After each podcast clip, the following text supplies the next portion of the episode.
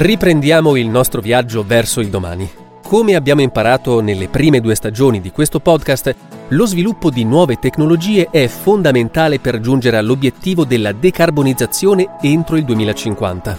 Non possiamo che cominciare da uno dei temi più attuali, la decarbonizzazione nei trasporti. I biocarburanti hanno un ruolo strategico e la loro domanda aumenterà del 28% entro il 2026 secondo l'AIE, l'Agenzia internazionale dell'energia. Fra pochissimo scopriremo di cosa si tratta.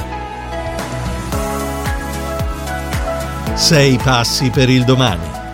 Primo episodio. La decarbonizzazione nei trasporti.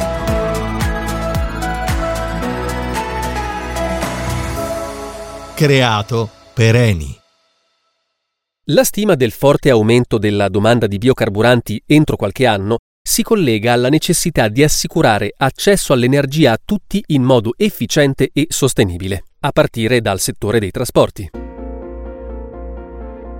Parlando di biocarburanti, la prima domanda da porsi è perché sono così importanti nel percorso di transizione energetica. A differenza dei combustibili fossili, i biocarburanti, ottenuti dalla lavorazione di materie prime di origine animale o vegetale, sono una fonte di energia rinnovabile. Possono essere infatti prodotti utilizzando oli vegetali e biomasse di scarto che si rigenerano in tempi relativamente brevi e in quantità potenzialmente illimitate. I biocarburanti contribuiscono a ridurre le emissioni di gas serra. Ma in che settori possono essere utilizzati i biocarburanti? Parliamo solo del trasporto su strada? Nel percorso di transizione energetica l'impiego dei biocarburanti è particolarmente efficiente perché si basa su tecnologie esistenti e possono dare un contributo nell'immediato alla riduzione delle emissioni nel settore dei trasporti, per il trasporto leggero ma soprattutto per le soluzioni di mobilità che dispongono di poche soluzioni alternative a lungo termine, come gli autocarri pesanti, le navi e gli aerei. Ma dove vengono prodotti? Esistono delle infrastrutture del genere nel nostro paese? Le bioraffinerie sono i luoghi nei quali i biocarburanti vengono prodotti. In Italia, nel 2014, a Porto Marghera, Venezia, Eni è stata la prima azienda al mondo a convertire una raffineria in una bioraffineria e ne è stata convertita un'altra in Sicilia dal 2019. Ascoltiamo. Dal 2014, nella bioraffineria di Venezia a Porto Marghera, si producono biocarburanti idrogenati ottenuti da materie prime biogeniche. E anche nella bioraffineria di Gela, in esercizio dal 2019, gli impianti utilizzano fino al 100% biomasse di scarto. Inoltre, dalla fine del 2022, entrambi gli impianti sono palm oil free. Le materie prime provengono prevalentemente da scarti e residui che derivano da oli vegetali, da olio di frittura esausto, da grassi animali e in parte da oli vegetali provenienti da materie prime ricavate da piante non alimentari coltivate su aree degradate.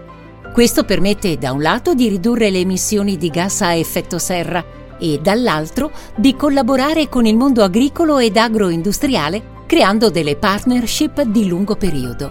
Le attività di bioraffinazione sono confluite, insieme ad altre come la produzione di biometano e servizi e soluzioni per la mobilità, in Eni Live, il nuovo brand di Eni dedicato alla mobilità sostenibile, che ha l'obiettivo di fornire servizi e prodotti progressivamente decarbonizzati per la transizione energetica.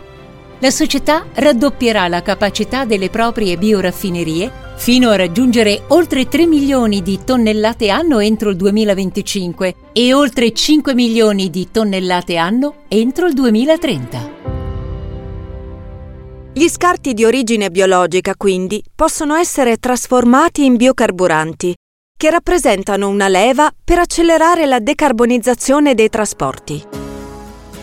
E a questo quadro possiamo aggiungere un altro tassello, il biocarburante HVO, prodotto con 100% di materie prime rinnovabili, che può contribuire all'immediata decarbonizzazione del settore dei trasporti, anche pesanti, perché è utilizzabile con le attuali infrastrutture e in tutte le motorizzazioni omologate. È proprio a HVO che dedicheremo la prossima puntata. A presto per il prossimo passo da fare insieme verso un futuro più sostenibile.